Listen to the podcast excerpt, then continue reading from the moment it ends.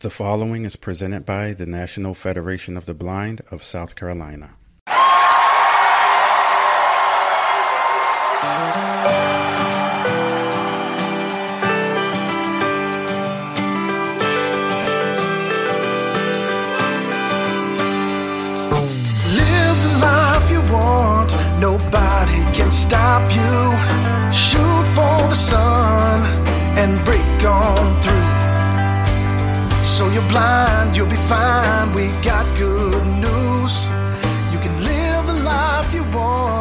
Yes, we know the truth.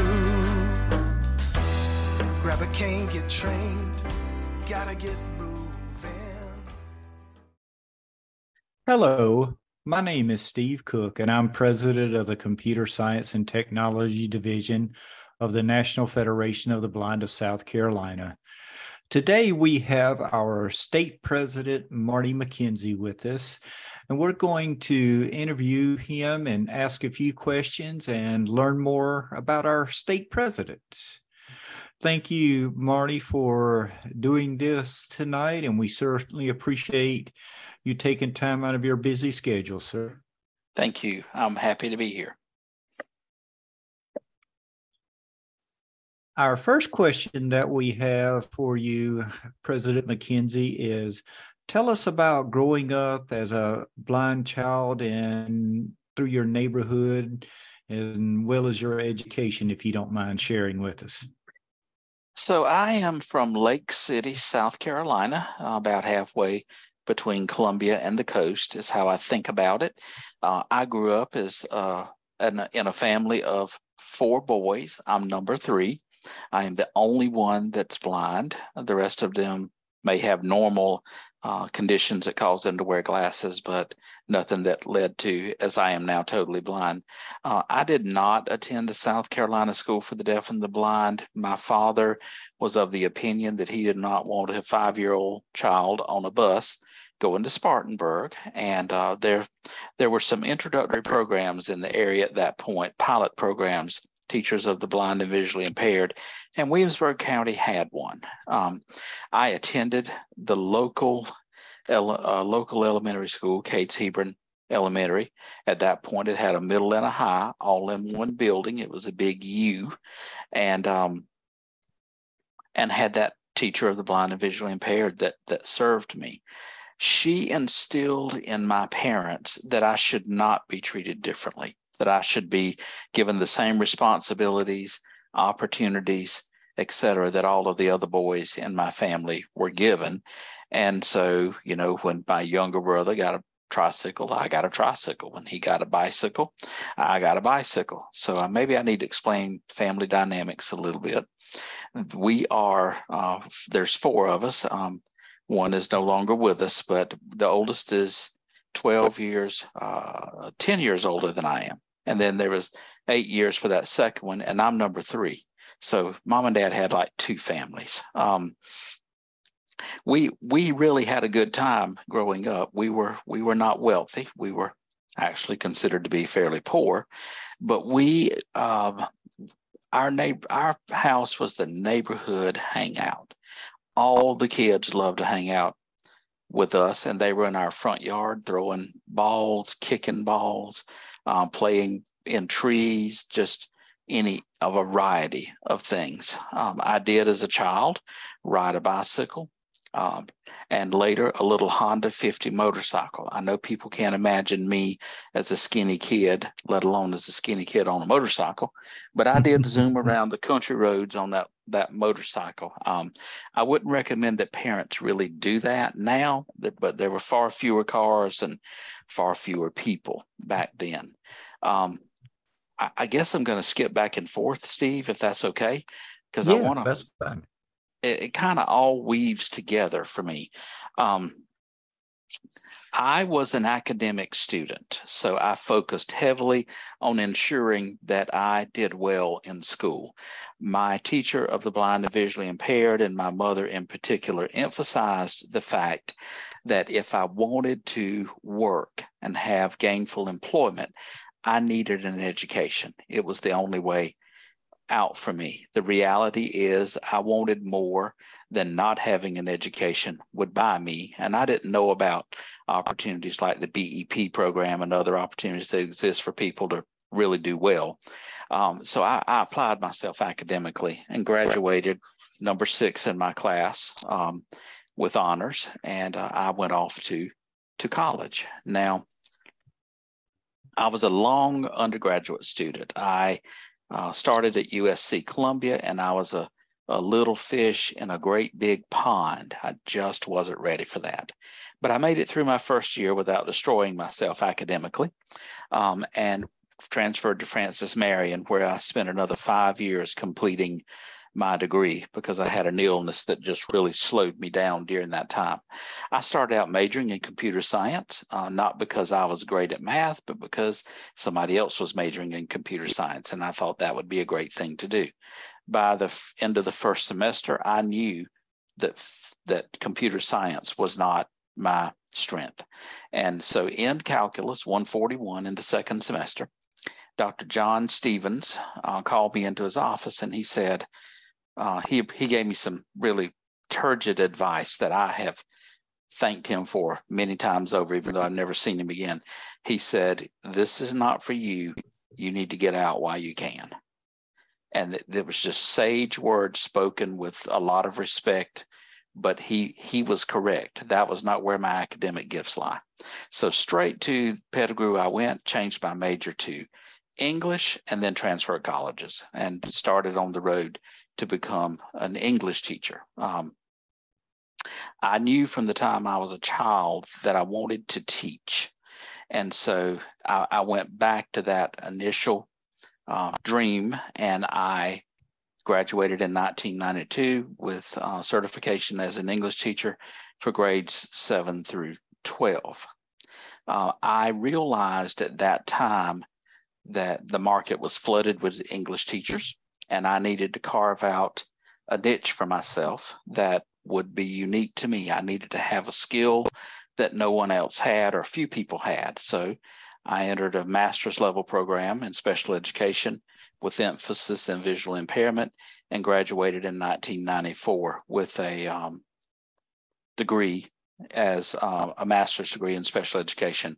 Uh, and I was a teacher of the visually impaired. And there's a little more to my education, but I think it'll fit in later with a better another question. So I'm going to kind of circle back to my childhood and the normalcy, quote unquote, I don't know if there is such a word, that I felt. My parents did not inhibit me and they did not overly protect me. I climbed the trees with all of the other neighborhood kids, my cousins, siblings, rode the bicycles, rode the motorcycles, did the sleepovers, uh, did the forts and uh, so forth in the wood, all of the club kinds of things that kids will do. We were very much, very much outdoor kids. Um, and I grew up coming on through those teen years. I had wonderful sighted friends that have been lifelong friends. Um, and the thing that you did in Lake City to entertain yourself was you cut the block. Now, people don't know what I mean by that, but you you went down Highway 52, you turned right into the old Sonic, you circled it, left out of there, you went up to Main Street and turned right and went down to the post office and the old Piggly Wiggly, which is no longer there you circle through that parking lot and you went back up and turned left and you went back to Sonic. That's what you did on Friday and Saturday night because there's very little other, uh, very little to do. Um, there were some trips down some dirt roads with friends, but we all know that leads to no good. And I won't go too far down that rabbit hole. Um, but I grew up um, as a part of the community and with with sighted friends. And i did not discover that there were other people who were blind like me until i entered the teen program at the south carolina commission for the blind in 1985 i didn't go till the end of my junior year. And i uh, i learned then that there were other people like me in the world. And uh, but i've always had a healthy balance of of blind and sighted friends. There's no criticism on my part if, if you have more of one than the other, but I um, I've often thanked my parents because they really made sure that my childhood growing up, while not perfect, no one's is, it was as balanced as it could be. Maybe I should stop right there, Steve. that is awesome. Your childhood sounds uh, very similar to mine as well. I got down in the neighborhood and did a lot of exactly what you're talking about. Except for a motorcycle, I had a moped instead that I rode around on. I might have liked the moped better. and you kind of touched a little bit on this next question with your college education. But uh, how did you go about choosing your career? I knew that I always wanted to be a teacher. So that once I got the computer science thing out of my system, I sought that with all I was worth. Um, and I became that English teacher, but felt certain I would have trouble getting a job. In 1992, the market was flooded with teachers, which, believe me, is not true today. And so I, I sat down and rationalized in my head. I don't know if I did this correctly or not, by the way. Um, but I, I said there are three first year teachers, all equally credentialed, applying for an English teacher's job at this school. Two of them are sighted and one of them is blind. Who is not going to get the job? Mm. And hmm. so once I decided that I probably wasn't going to get the job, that was when I decided that I needed to become a teacher of the visually impaired. Um, the career that I've followed has been very interesting. So I'm, I'm going to share getting that first job and how excited I was to have an offer letter in my hand. Uh, I did my um, internship with a local teacher of the visually impaired, now retired, Ann Smith. Many of us in the Federation know her and know the, the caliber of students that she produced. Um, and I, I was just doing that internship, and she said, You know, Richland School District 1 has a position that might be perfect for you. It's going to be in the local high school there, AC Flora. And so I applied for that position I got my paper application. I laboriously sat down at the kitchen table in my little apartment, and my handwriting was terrible, but I carefully wrote out a 50 word essay that they could read and filled that thing out. And, and I sent it in, and I thought, well, there goes nothing. And so I got a call from their human resources for the district. Now, looking back on this now, I know that it was unusual. At that time, I didn't know it was unusual. Um, and that uh, he called me in and I we went through the interview. I dressed for the interview as you do, coat, tie, slacks, you know, all of this stuff. And um, he didn't ask one thing about my blindness or the fact that I came in there with a white cane. So at the end of that, I said, uh, and I called his name and I said, you know, I'm aware that you haven't asked me anything about blindness or the fact that I came in here with a white cane. And it may be because you can't unless I initiate it. Having said that, you have to have questions. And I want to hear your questions and be have an opportunity to respond to them. So he he after that he he asked three or four questions and I went on about my business, thought, well, there again, that's that. Mm-hmm. Then I got a call from the director of special ed in that district. She wanted to interview me. Um, so I went in and sat down with her. Um, she has been one of my cheer cheerleaders throughout my career, and um, she interviewed me, and she, um, you know, passed on. I, I, thought, well, two interviews. I, I, still didn't know what it meant. Um, my, I am the only high school or college graduate in my family parents and other siblings included. So I didn't know a whole lot about the professional world that wasn't something that we worked in and i didn't know people that um, did that kind of work. I attended a country church of about 250 at that point mostly uh, farmers um, and that kind of thing. So this was all new for me and i was i was navigating these waters. Then i got the third call for an interview and i went over to ac flora and I uh, met with the principal there and she interviewed me. She had a couple of specific questions and then I didn't hear anything. So the Friday before school began on Monday, that principal called me and offered me the job. Well, of course I accepted it. That's exactly what I trained for and what I wanted to do. And by the way, this was halfway through my master's program. I wasn't finished with it. I needed about another year, year and a half to wrap it up. I had enough to meet the requirements to get started. Mm-hmm. Um, I I um, walked in that Wednesday because I couldn't go on Monday, and she said Wednesday would be fine.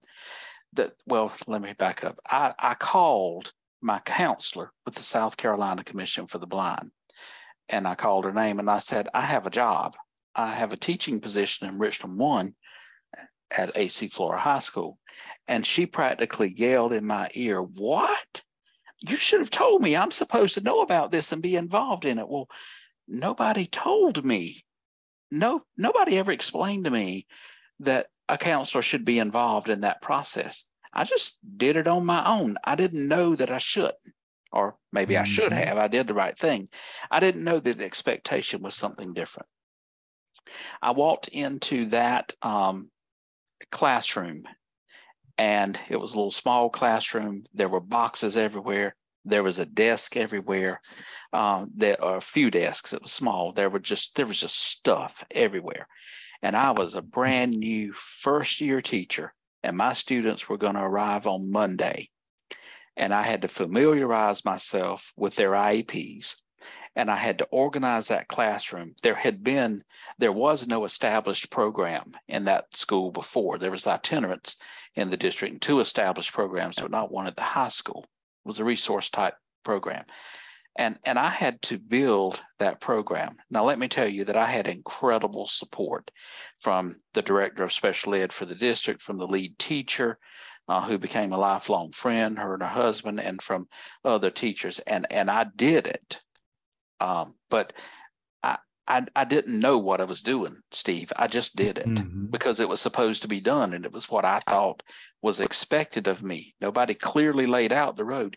You're starting a new program. You can build it the way you want it. You can that what it was just here's what you got to do. You got to teach these kids. So I spent 4 years at AC Flora and I expected to retire there after 30 years. Um, that was the only time that um, I ever had to ask for a job.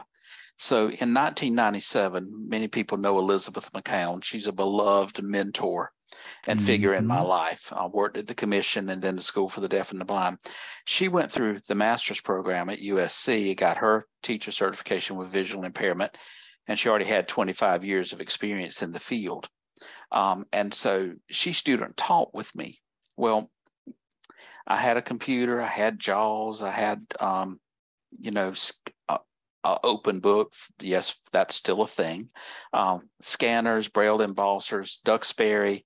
Um, I, I, and and what was happening is the education associate at the Department of Education, if a teacher in the state had questions about access technology, she referred them to me.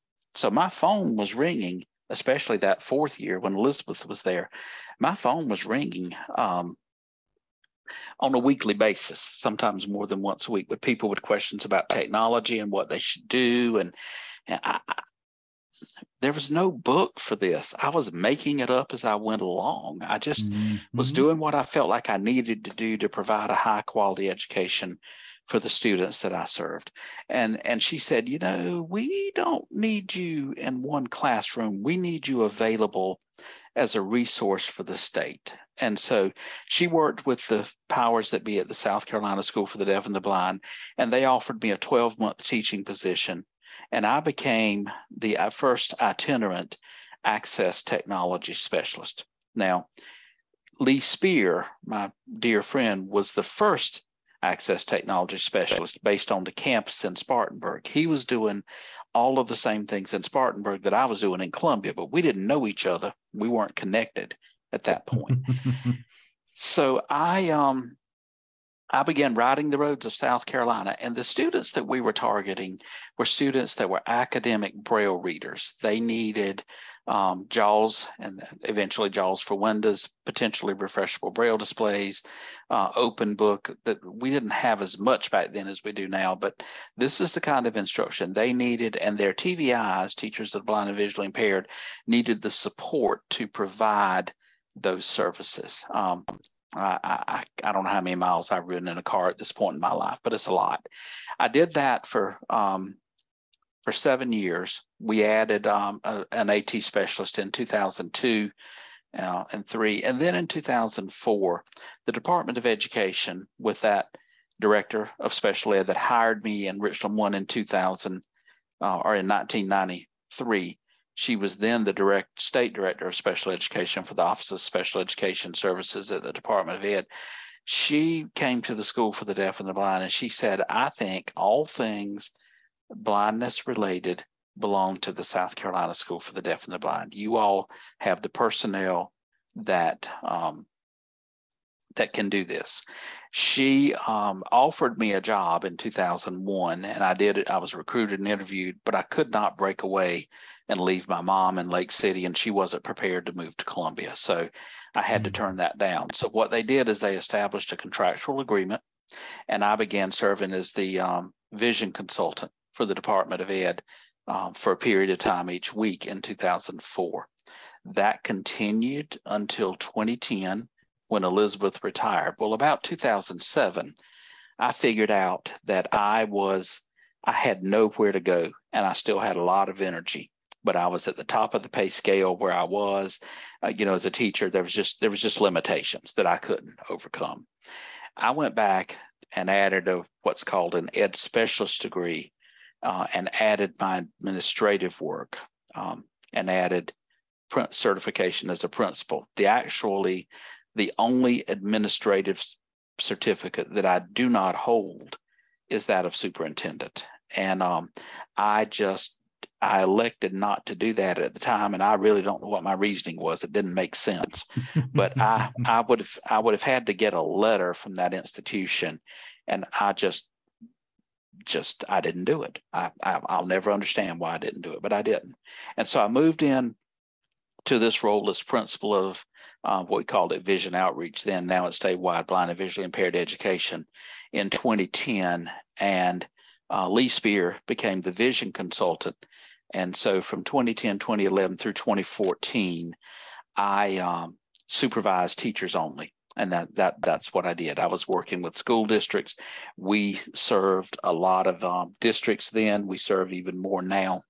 And then um, in 2015, there was some reorganization, and I was asked to return to the vision consultant's position, um, which I still I still do that work for the Department of Education, and I also supervise the team of teachers that I have. There's um, 19, 18 of them this year, and and a couple of contractors. So, the the I have been extremely blessed in my professional career. I've been I've done many presentations, been invited many places to do um, presentations, uh, served on many boards, and uh, I, I, have been so blessed to do the work that I have done um, to help the blind of the state of South Carolina.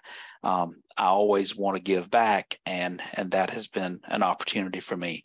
I feel so extremely blessed to have never had to really ask for a job beyond that first um, that first job in 1993. I, I do not want to sound like I'm bragging, Steve. That that's not what this is. Um, truly, I count my blessings every day that I have had a, a, a gainfully gainful employment as a person uh, who is blind, a blind person, um, throughout my career. Uh, I hope that I have served uh, my my clients and my students, teachers well. That is a great story of your career and how you got started. And I'm sure your clients think, clients and students think very highly of you. I know you and I have worked together before in the past on different projects, and I'm yes. sure we will again mm-hmm. in the future. And uh, our next question we have for you, President McKenzie. Since being elected state president the end of August for the NFB of SC, how do you feel your first few months have gone gone for you? I guess we'll find out in 2024 when it's time to elect a new president how people think I have done. I hope I've done well. Um, I, I'm never really, I'm always harder on myself than everybody else is. I can always look around and see what I think I should have done, maybe that I didn't do. Um, but it it has been a very big game changer for me. Um, I never envisioned myself at any point in my career as the president of the National Federation of the Blind of South Carolina. And the honor that the members bestowed on me by electing me as their president has been overwhelming for me. They could truly have elected anyone. They could have chosen other people. There's some really good people within the NFB of SC that could lead the organization, but they chose me. I, I made myself available, but I'm not a real big political person. Um, as you might know, Steve, even in the years I served on the board, I never asked people for a vote. I just figured my work spoke for itself. And if it didn't, that was okay. Um, I was going to be a member of the National Federation of the Blind, and I'm going to support the work of it, uh, the work that we do in the movement. And so um, it's been great. We we did have a wonderful board meeting on September 17th. People have been very supportive. People have actively um, offered to help and have actually done the tasks that that that I have asked them to do. It I, feel honored and overwhelmed to serve in in this role. Um, I, it's not a forever role for me. I certainly don't, you know, want to occupy it um, right on. Um, we we we have other talent, and we want our younger talent, or maybe some other talent around my age, to, you know, to move forward with the federation. Um, I can't remember if this is in the questions, but I will tell you this: I got involved with the federation uh, in 1992, 93, right along there, because of people like Chris Danielson, still close friends with Chris, Parnell Diggs as well, his wife Kim, Shannon, um, Steve, your wife. Um, I, you were around some at that point as well. David Bundy, Lucy and Tim Cox, um, one of the students that that uh, was in high school at that point, Justin Williams, um, Sarah Hood, others that were part of that student division. And if we didn't have a good time being students in the student division, I don't know what group did. Um, you could find us at yesterday's on Friday night having dinner, everybody sitting there. I forgot Richard and Tanya, and I'm sure there are others. Um, and and you would find people all in my apartment on Blossom Street. And then when I moved to West Columbia, I, you know, there was weekends we would just gather. We just had the best time being young, blind people. Some of us with jobs, some of us in school, others getting jobs. It it was the most wonderful time, uh, or one of the most wonderful times in my life.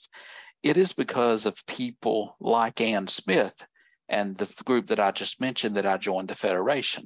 It was described to me as this um, very zealous group, overly zealous group, and just was too, I don't know what the word is I want, um, radical is the word that's been used with the Federation before. and I thought, I was talking to Ann about it. I'm like, well, I don't know if I want to be a part of that. And Ann, Ann has provided some sage advice many times in my life that I have listened to and I've gone back to so many times. And she would pause for a minute and she'd say, you know, if you want to change something, you got to get in the middle of it. Mm-hmm. And I've mm-hmm. told people that so many times. Don't just complain about something that you don't like. Be willing to put yourself out there and to get in the middle of it. And if change is needed, work to affect that change.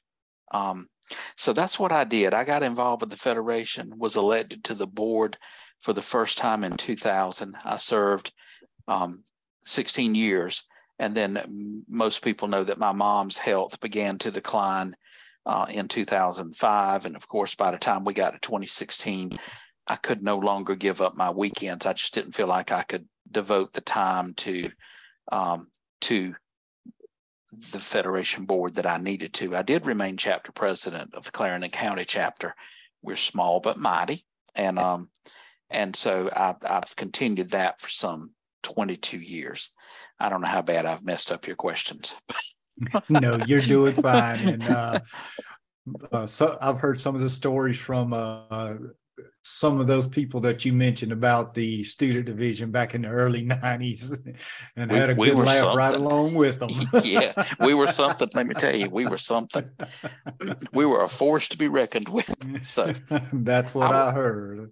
I will say this I doubt, um, I, I really admired, was close to, especially in the last years, uh, Dr. Don Capps and his wife, Miss Betty. I don't think that Don Capps would have ever envisioned me as the president of the NFB of SC. I just, I, I've thought about that. I would love to know what he would think about where where I, where we are today and my role as as the leader of this organization for this this point in time. So mm. um, I learned valuable lessons at his feet, and uh, you may notice that I include a Federation fun fact in the positive note each week. Um, mm-hmm. David Hauk is sort of our resident historian. We haven't officially given him that title. And I asked him to put that together because what I realized during the pandemic is we got a lot of new people and they don't know our history. Exactly. They don't, they don't know so why we are the way we are, and they don't know how the Federation Center came about, and they don't know that the Federation sponsored the legislation that led to the South Carolina Commission for the Blind.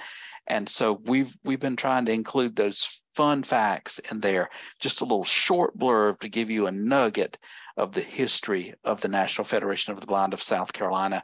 And I really hope people are, are enjoying reading those and filing that away. And what I really hope is that it will prompt questions and discussion. Mm-hmm. Our next question that we have for you, Marty, what are some goals for the NFB of SC that you see in the future that you uh, feel comfortable in re- telling us all? Well, that large chapter, just someone in that large chapter just asked me that question. So let's see if I can give the same four things that I had in mind. Um, okay. First of all, um, I think that we need to work on recruitment and retention. We need to retain the members that we have. Uh, we need to recruit new members or those members who, for some reason, they've fallen out of the federation, they've fallen out of the family.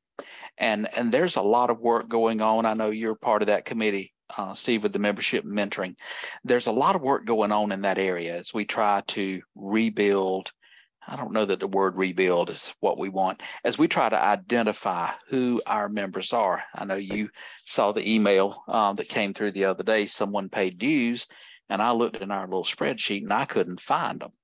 And um, so I still don't know who exactly exactly who they are. We we still, but we shouldn't have that problem. That's a problem that we should be able to just go to our information, and we should know who they are and where they are. So I want to work on recruitment and retention and making sure we know who our members are and that that information is accessible to us. There's been a transition period as we've moved toward accomplishing this. Um, so that to me is is very important. I want people to be engaged. Uh, I want the board engaged. I want the organization engaged. Let's work together. There's no big I's and little U's for me. Uh, for those people who have worked with me, with me as you have, Stephen, in my career, you know that I'm not a do it all myself person. I want people around me that will help, that will lend their voices when they agree, and will lend their voices when they disagree. Because if they disagree, that's a moment to pause and figure out okay, why do they not agree with this? What am I missing? What am I not looking at? It's time for, for some reflection. Um, looking forward to the board retreat at Rocky Bottom and um, having that time together. We're, we're welcoming our friends from Texas, as I mentioned earlier. Um, looking forward to statewide seminar and a great convention next year. We just need to establish who our members are, where they are, the fundraisers and the programs that will lead us to um, a greater positive vis- visibility. Um, we got some great people working on the public relations and social media committee. There's 18 committees. I can't name them all in this this podcast. I would we would be here the rest of the night. But um, there's some great committees. Um, there are people that do a lot of work in the federation that's behind the scenes, and people don't know what they do.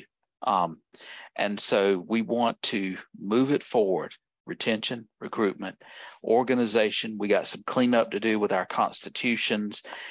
These are things that are not uncommon in nonprofits, and nobody has been negligent in what they've done in the past. It's easy to lose track of this kind of stuff and to um, not keep it current. And I'm I'm a straight line person.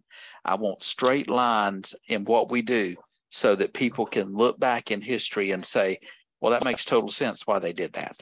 Mm-hmm. They did it mm-hmm. because of this. I'm a straight line person uh, in in terms of how we do things. I don't exactly. know that I've articulated that answer clearly, Steve, but that is a starting point.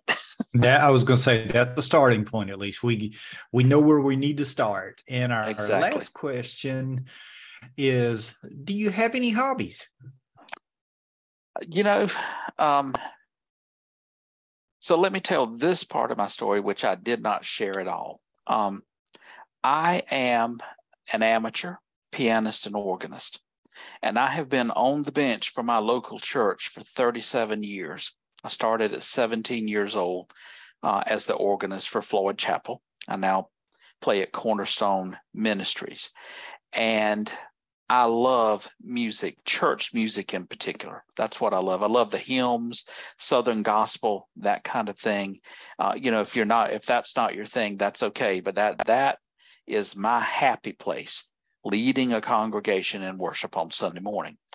And because I grew up in that community that I mentioned, where their church was full of uh, farmers and you know folks who were maybe blue collar, not necessarily in professional um, roles, but they saw a very young blind man begin leading worship with the organ at 17 years old. They've never questioned what I could or could not do. They've always just assumed that I could do it. Again, Steve, I didn't plan any of this. It just happened in my life. It mm-hmm. wasn't what I thought. I just it just happened but I have loved my work with music in the church and um, and doing that. And I will be on Facebook Live on Saturday from one to three p.m. on at the bench with Briley B R I L E Y. You can just follow it and you'll get the notification. He will be on the piano. I will be on the organ. It is at Cornerstone Ministries. People can visit. And then uh, there'll be a young gentleman there that's in my community following in the footsteps, and he'll be playing some as well. My other hobbies include reading. I'm a voracious reader. So Bard and Audible are my best friends. There's always books, and I'm not going to tell you to always read the books that are really good for me. I don't necessarily do that. I read books that entertain me, and sometimes they're a little out there. They're a little um, graphic, that kind of thing. I'm a mystery lover. Love mysteries. Uh, I don't do well with science fiction. I also love the opportunity to fellowship with friends, have a meal together, play a game together, um, do those kinds of things. I um, those are those are the things that take up my quote spare time unquote. Well, those are some wonderful hobbies as well. Uh, I'm like you, I love reading mysteries and uh, all types of different books. I always keep count of how many books I read each year. And so far this year, I have read uh, 190 books. And oh, wow. my main source is Bard or either Bookshare, one mm-hmm. of those two. But uh, and as far as church hymns mm-hmm. go, uh, my favorite all-time church hymn is "I'll Fly Away." Oh, I told my. Shannon mm-hmm. if I happen to pass before her, I want an upbeat, upbeat version of that song played at my uh, service. I, I'm the same way. The ser- the service for me is not a time for people to be sad. I have lived a wonderful life thus far, and um, pray that it will continue. And so I I, I don't want any mournful, slow. Mm-mm. And I've Mhm. played so many funerals in my life, and I've had several people say, "This is going to be a church service. We don't want. We want what you would do. We want you to handle that organ just like you would for a church service." I thought, okay, that's what you want. I can do it as long as I got a pianist over there that can match me, and I've been blessed to have that. Well, Marty, I'm sorry, President McKenzie. I, I love Marty. uh, Thank you, Steve. I try to be professional in uh, on this, uh, but President McKenzie, uh, I appreciate your time tonight. And for those of you listening to this uh, podcast, if you would like more information on the National Federation of the Blind, you can call our headquarters in South Carolina at the Federation Center of the Blind. The phone number is 803 254 3777. And also take a look at our new website, nfbofsc.org. We are in the process of updating that. We have just switched over within the last month or so, and it's a learning curve. So uh, bear with us as we update that. But again, thank you, President McKenzie. you are very welcome. I've enjoyed being being with you tonight.